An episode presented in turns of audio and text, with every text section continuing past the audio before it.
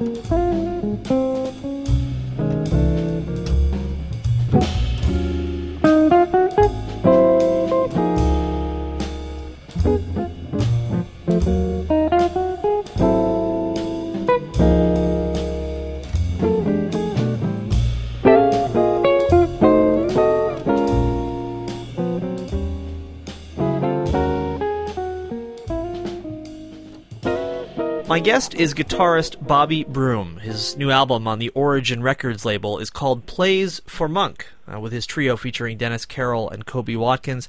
And it's my pleasure to welcome Bobby Broom to the show. Thanks so much for being here. Thank you. My pleasure to be here. Uh, let me ask uh, the obvious question first. Why, uh, why a Monk record?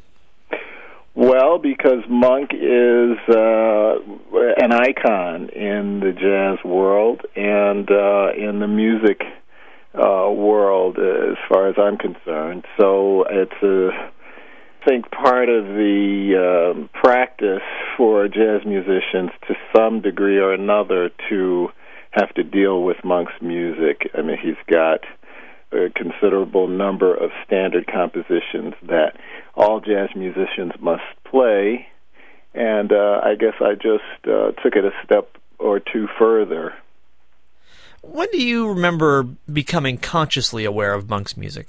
Well, as a teenager, you know, uh, like I said, becoming aware of Straight No Chaser and uh, you know well you need all of the standard compositions that um that he composed uh that we uh, as as jazz musician students uh, etc., uh, had to learn uh, as a part of the, the, the practice of, of the, or the the, the uh, pursuit of being a jazz musician. Uh, you've spent a lot of time uh, with Sonny Rollins, who of course played with Monk, and I wonder if uh, things that you've taken from Sonny, uh, or, or, even from Sonny's way of approaching Monk's music, inform the way you approach Monk's music. Well, I think that there are uh, indirect uh, connections that are made musician to musician and via the music, you know, uh, that a musician makes through the music that connects all of it, all of jazz music in some way. I cannot say, though, that there is uh, something that I can think of uh, that would make for a direct uh, link between something that Sonny does, uh, how he. In fact, I've never played any of Monk's compositions with Sonny, so uh, there there are there are intangible influences. Definitely, I'm sure that they they have gone through from Monk to Sonny and Sonny to myself, and you know that's just how the music uh, works. I believe just from a, a, kind of a technical and physical standpoint, Monk's music sounds like it would be a challenge to fit onto the the neck of the guitar. How how does it lay on the guitar? Do you find? I get that question all the time. I think that uh, Monk's music is uh, is very personal, and uh, he had a very singular approach conceptually, and uh, how he heard things was very very uh, unique. And uh, idiosyncratic. So Monk's music probably lays a little bit differently on any instrument other than Monk's piano. But mm, as far as your, your question's concerned, no, it, it really is not. It's not what you think, or it's not what people think when they think about some kind of inherent difficulty. I mean, Monk was. Uh, uh, uh, Monk had a way that he, I believe, or I feel that he uh, approached all music, not just his own, but all music. He heard those dissonances as something normal to him. So, what would be a regular old chord to the rest of us would have a, a, a different kind of sound, I think, in Monk's ears or under his fingers. So, uh, no, uh, some of the melodies are a little bit uh, sticky, like that work. Very, very different, not just for guitar, but for any instrument, even piano, whatever. But for the most part, I think it's just I just had to deal with his music. You know, evidence is is a is a it's not standard. It's not uh, well. It kind of is. The harmony is, but the rhythms are not. So you have to approach each tune uh, like you would any any other uh, composition, or the, the piece that you're trying to learn. You know, you, you've got to really get inside it and and figure out what's going on to have any kind of a familiarity or command with it.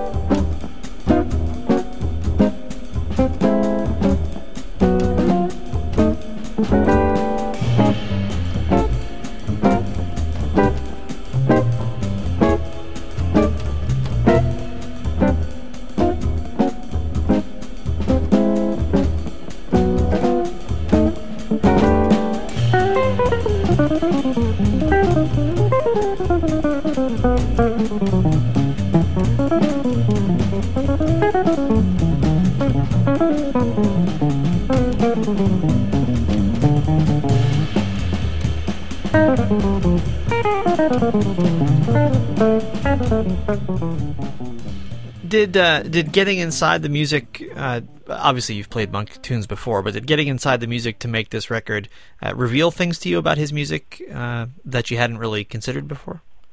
Just the uh, very very personal nature of uh, of his thinking, his his writing, and um, the the beauty of his melodies, which I never uh, really thought much of before uh, really studying and uh, researching, investigating the tunes that uh, you know the possibilities because you know it was a, a process of uh, discovery and um, some elimination. You know, well, I like that one, but I can't do it. It doesn't f- seem like it sounds right on the guitar. It's not uh, doesn't speak well um, through the guitar for me or whatever. So uh, there was a lot of that. But in in uh, arriving at the tunes that I did, uh, of course, we know "Ruby, My Dear" is a gorgeous melody.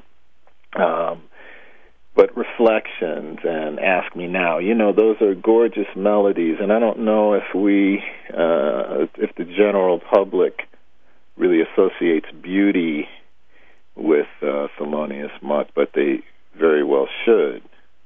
With a with a composer, and you've you've kind of described him this way also as as individual as Monk, someone who put his stamp on his music in such a particular way. Uh, does that either make it more challenging, or does it make it easier for you to therefore kind of interpret the music with your own voice and your own approach? Well, I'm glad you said that because uh, it's a bit of a sticking point, I think, that some people, uh, listeners, jazz aficionados, so to speak, feel that uh, there are certain ways that a musician should approach monk's music. You know that it should be quote monkish. I have no idea what that means, but I I I guess I could venture to guess. But and I just really I, I never did think that uh, I would do. I, I, I that's not my way uh, of, of um, approaching any music. To uh, well, such and such person wrote this tune, so I'm going to play now like that person. Uh, I'm, I'm going to take on their characteristics. Uh, I, first of all, I don't think I can do that. Um, so uh, it behooves me not to try. You know. So same thing for the, in the case of of Monk. I mean, he's like I said, we keep using the word uh, individual. So no, I, I I didn't think that I would it, that it was necessary even to utilize uh, uh, dissonances in my uh, solos or try to vary my rhythms or alter my rhythms in any way to reflect something that Monk might have done. I thought that the compositions themselves were monkish enough. And then, you know, Charlie Rouse didn't play like Monk. You know, uh, Phil Woods didn't play like Monk. Trane did. You know, it, so it was that kind of thinking that I approached the music with. As I uh, mentioned in the beginning, this album is a, a, trio recording with Dennis Carroll and Kobie Watkins, and uh, you guys have not only been together for a while, but you uh, have a, a, regular gig. You play together all the time. H- how does that uh, kind of assist? Uh, what, what are the benefits of regularity and longevity when it comes to, to trio playing?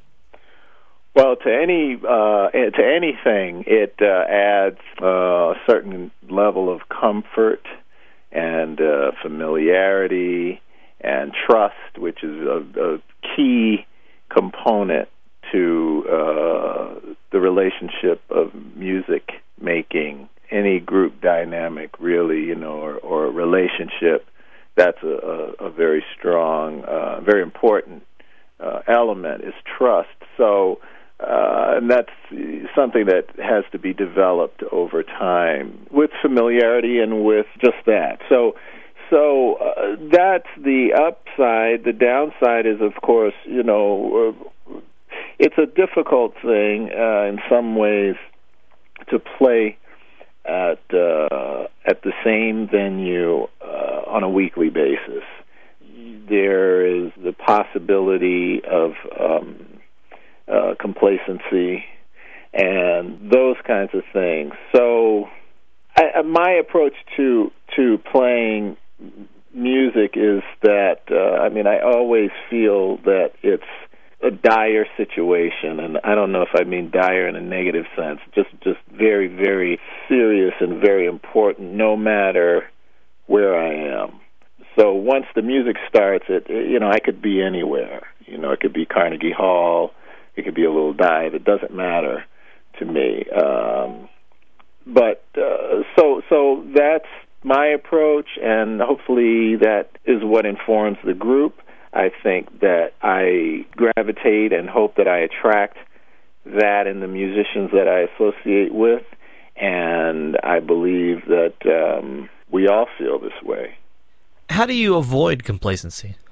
Well, I mean, there's no uh, end point really in what we do. There's not. Uh, I mean, we can have a great performance, but it, we don't pack it up after that like okay that proves everything and now everyone knows because you know that's just not the case. So there's always something to strive for. There's always the next performance. There's always something that could have been done better. There's always uh more uh, to achieve and accomplish in the world and personally as musicians. So there's nothing to be complacent about. Yes, and I I hear you from a philosophical standpoint, but I can't imagine that's the conversation you actually have as you're taking your instruments out, you know, in the steakhouse on Wednesday night or whatever. So, how, what what do you actually do as musicians to push each other? What what is the bandstand conversation like that actually causes you to just not play the same thing you've played the previous 300 Well, Wednesdays? the bandstand the bandstand uh, is the conversation is in the music. It's in the music. And if it's not there, then we have to have a conversation about why isn't it there or what. I mean, these guys, we work together now for a long time, Dennis and I, for 20 years. He'll be the first one to say, in fact, I probably got the phrase from him that, you know, I approach every gig like Carnegie Hall. Carnegie Hall. That's what he says about me. So he knows that whenever we hit the bandstand, it's time to play that's just how that's just the approach. It's never a uh, nonchalant whatever oh yeah this is just the steakhouse again. I mean anybody that uh, approaches playing music with me like that w- won't play with me for very long. You see it's not really i mean it is phil- philosophical when you have to talk about it but uh, the the the uh, intent is just that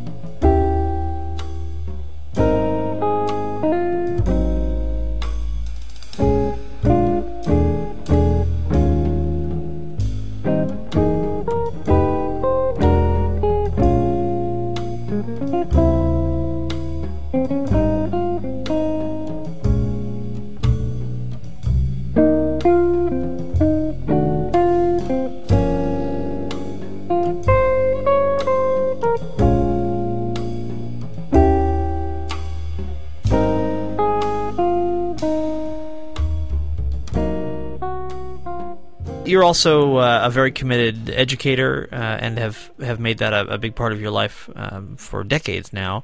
Uh, I wonder what you see as. And really, has it been that long? yeah, sorry, I can edit that out to say for weeks if you prefer. it's been hours now since you started teaching. But uh, I, feels like twenty years.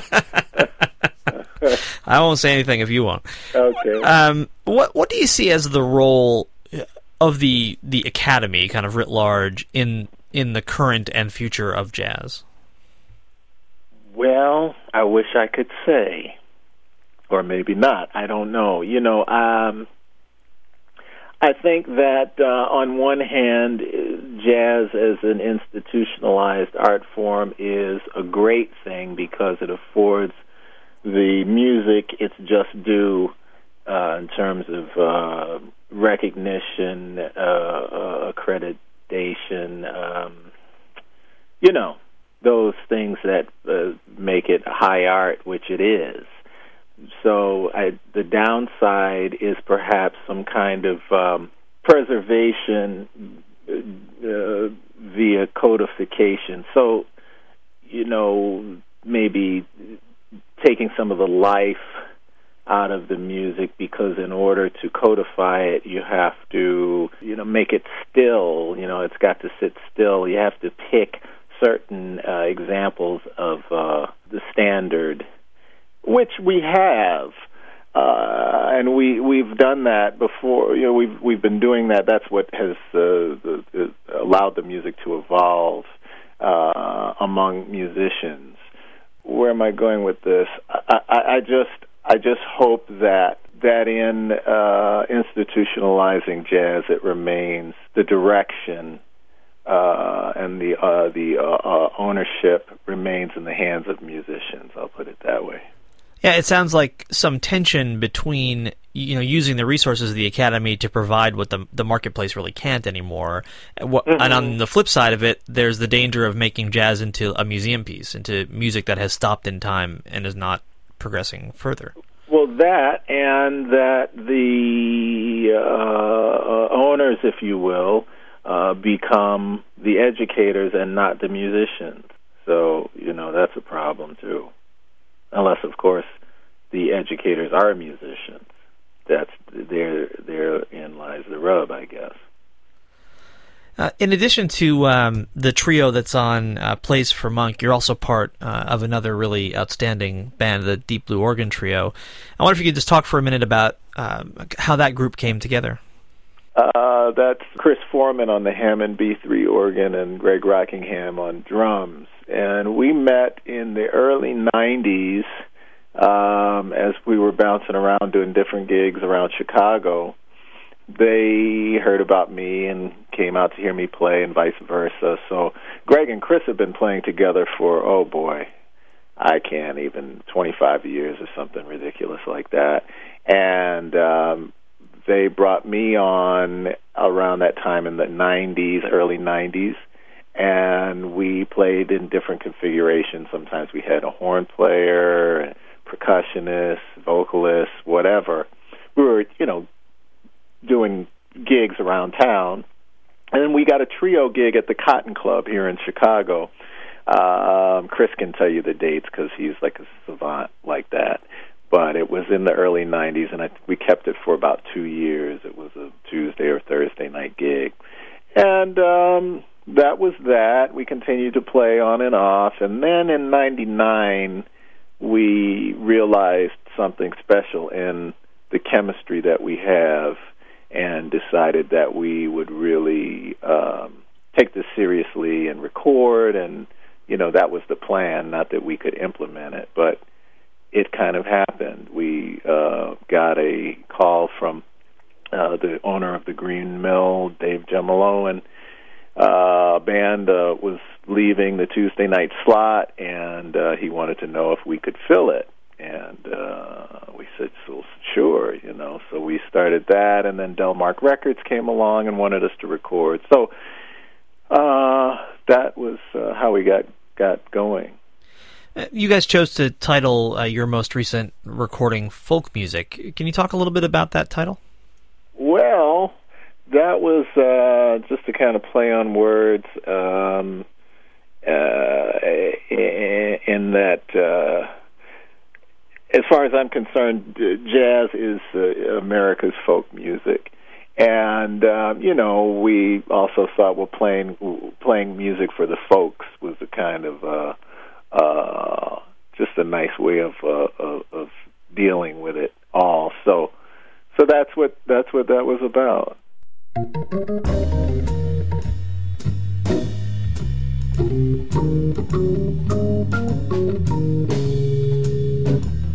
Back in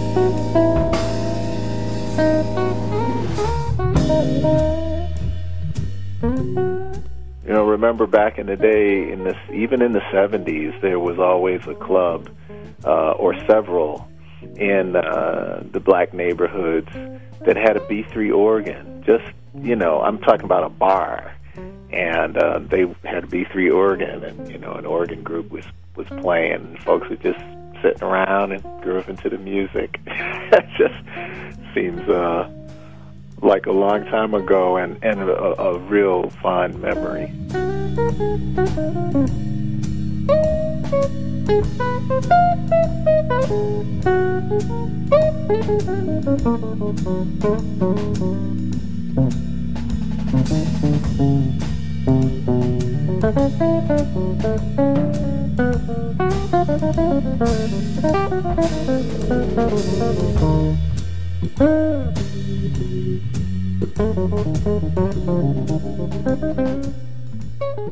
You've chosen uh, to make the city of Chicago your your base of operations. Uh, why did you make that choice, and how has it worked out? Well, you know, I think it's worked out okay so far. So good, really. Um, being from New York was a great thing as a jazz musician, even one that grew up in the 70s. You know, there was still an energy I mean, there always is. You know, New York is uh, where everyone goes. So, but I'm talking about the scene uh, in New York City at the time of uh, the 70s. I mean, I could go if I could get into a place, especially as a young kid, I could go and and, and sit in with Al Haig, you know, Charlie Parker's piano player, and things like that. You know, uh, I could go down to the village as a 18 or 19 year old kid and and start working uh, uh, among professional musicians. I mean, yeah, I I guess I was okay. I was good enough, but it just seems like not doable to me today. So that just instilled in me all kinds of uh feeling of possibility. And uh I mean, you know, I, I as a kid coming up, I felt I was so uh, in love with jazz music and uh, modern jazz, you know, mainstream jazz, uh, that I felt, man, you know, I missed my I missed the boat. You know, I was born 20 years, 30 years too late.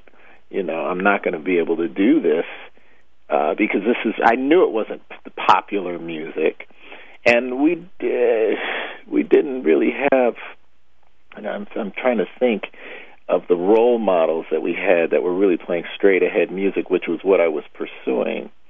And I, I you know, I just felt like I missed it uh, and that was very, very disheartening. And then I continued to practice, though. I mean, that never stopped me. I never, you know, uh, thought, well, I'm going to do some other kind of music. No. Um, and I played in funk bands, but jazz was always, um, you know, my my my love. And so, but then to meet people like Al Haig and play with him, and and and Walter Bishop Jr., Sonny Rollins, and Art Blakey. Oh my goodness, you know. So if this can happen, that's great. So I moved to Chicago in '84 or so, and um, you know I was in the pursuit of my own self and life, and um, I met a woman and and got into a relationship and was having a downtime in my career as far as working and the feeling about everything that had happened up to that point so I felt, well, I need to go back to college and finish my degree. You know, I had two or so years to uh, to finish up my undergrad. So I'll go to Chicago. I'll pursue this relationship, and I'll do that. I mean, you know, that's crazy thinking for a New York musician. And everybody was, I'm sure, like this dude is nuts, and I was, but I did it, and um it was difficult. I got my degree, and uh, about a year into uh, living here, I found myself traveling. I was on the road again, uh, keeping the the same relationships that I had when I left, and developing new ones. I met Kenny Burrell, and he formed the jazz guitar band, and I lived here. I played with Miles Davis from here. I could go on and on. You know, I kept making connections. So that part was okay. Yeah, I felt like, well, you know, I left some things behind. Maybe I could have recorded more, been considered more a part of that group of the young lions, you know. But in hindsight now, 25 years later, I feel that uh, maybe it was a good thing uh, that I did leave. When I left New York, the star guitarists were uh, Scofield and Mike Stern, and if you didn't sound like them, you know, you weren't going to work much. Well, uh, I moved here and focused on my own ideas and my own sound, which was, you know, based more on the Charlie Christian, Wes Montgomery, Grant Green, Kenny Burrell, George Benson, that clean tone jazz guitar, and um, so all the other stuff was you know, I listened to the records and everything, but uh, I was a little bit removed and could focus more on what I I had in mind. While you were telling that story, you tossed it in there like you were saying I had a cheese sandwich, but you tossed in I played with Miles, and I know you played five. I think it was five dates with Miles, right? So I, it was on my list of things to ask you, and I was going to leave it to the end. And if if you didn't say anything, I was just going to let it go. But you now you've invoked the name, so now we we need to hear the story of you and Miles Davis. Well, you know, Yeah, it was kind of like a cheese sandwich, like half a cheese sandwich, not even grilled, two cheese slices on the bread. But no, I mean,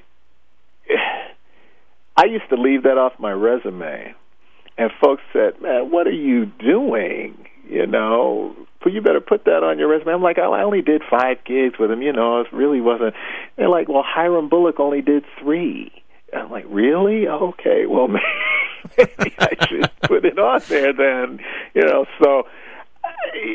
There, Miles had a band uh, in uh, the mid '80s that was made up uh, primarily of Chicagoans. It was Robert Irving the third on uh, keyboards and uh, Darryl Jones on bass.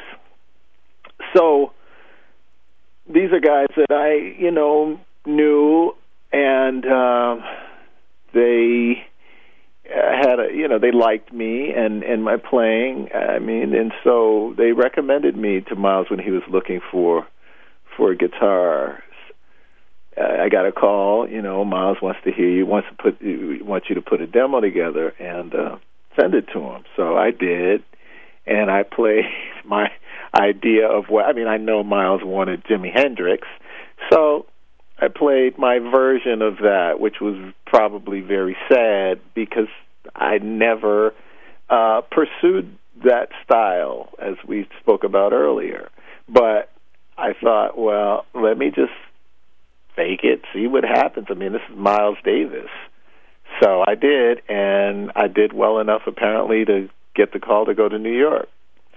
It was perfect. I still had my my place in New York City, and um, did some gigs with him. And um, you know, I know he realized exactly uh, who he had on the bandstand in me. You know, he would come over and play some bebop lines, you know, in my belly, and then walk away with a little funny look, like, "Yeah, you know, I got you."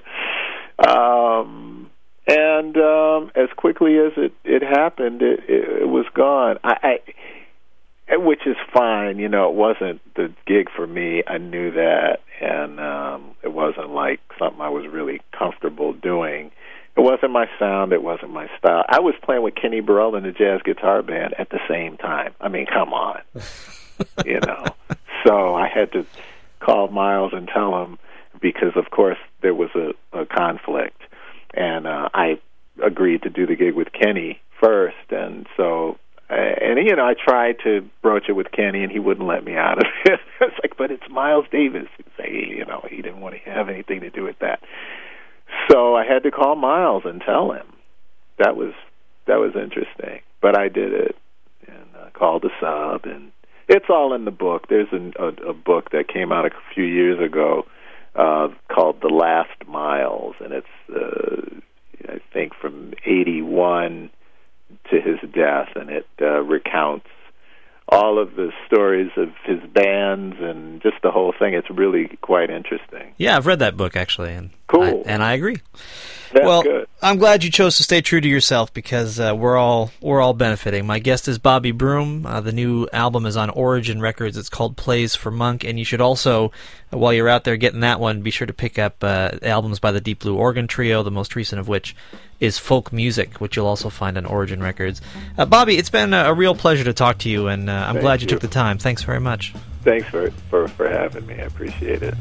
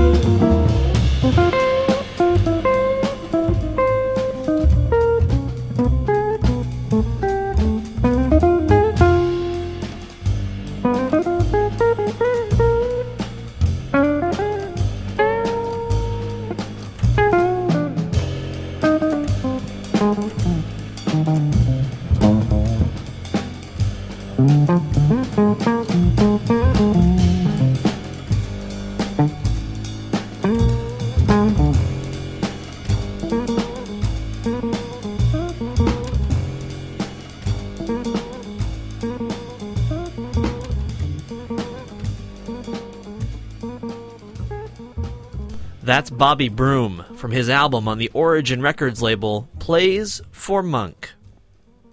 You've been listening to the Jazz Session. I'm Jason Crane. The Jazz Session is presented by AllAboutJazz.com, the web's leading source for jazz news, reviews, MP3 downloads, and more. Every episode of the Jazz Session is also available for free at thejazzsession.com and in iTunes. The Jazz Session has an email mailing list, which is a great way to win free music. You can sign up at thejazzsession.com. If you're on Facebook, there's a group for the Jazz Session, and I give away music there too. The theme music for this show is by the Respect Sextet online at respectsextet.com. Thanks also to Dave Rabel, who designed the Jazz Sessions logo.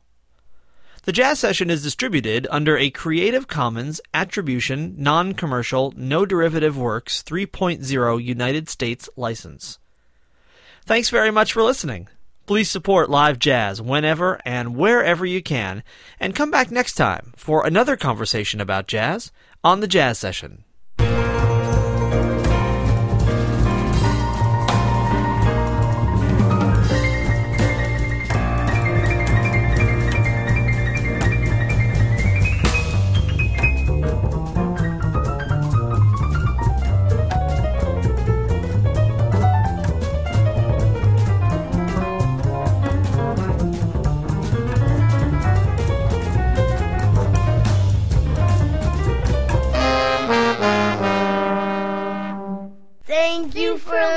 Listening, everybody. Bye. Bye. Bye.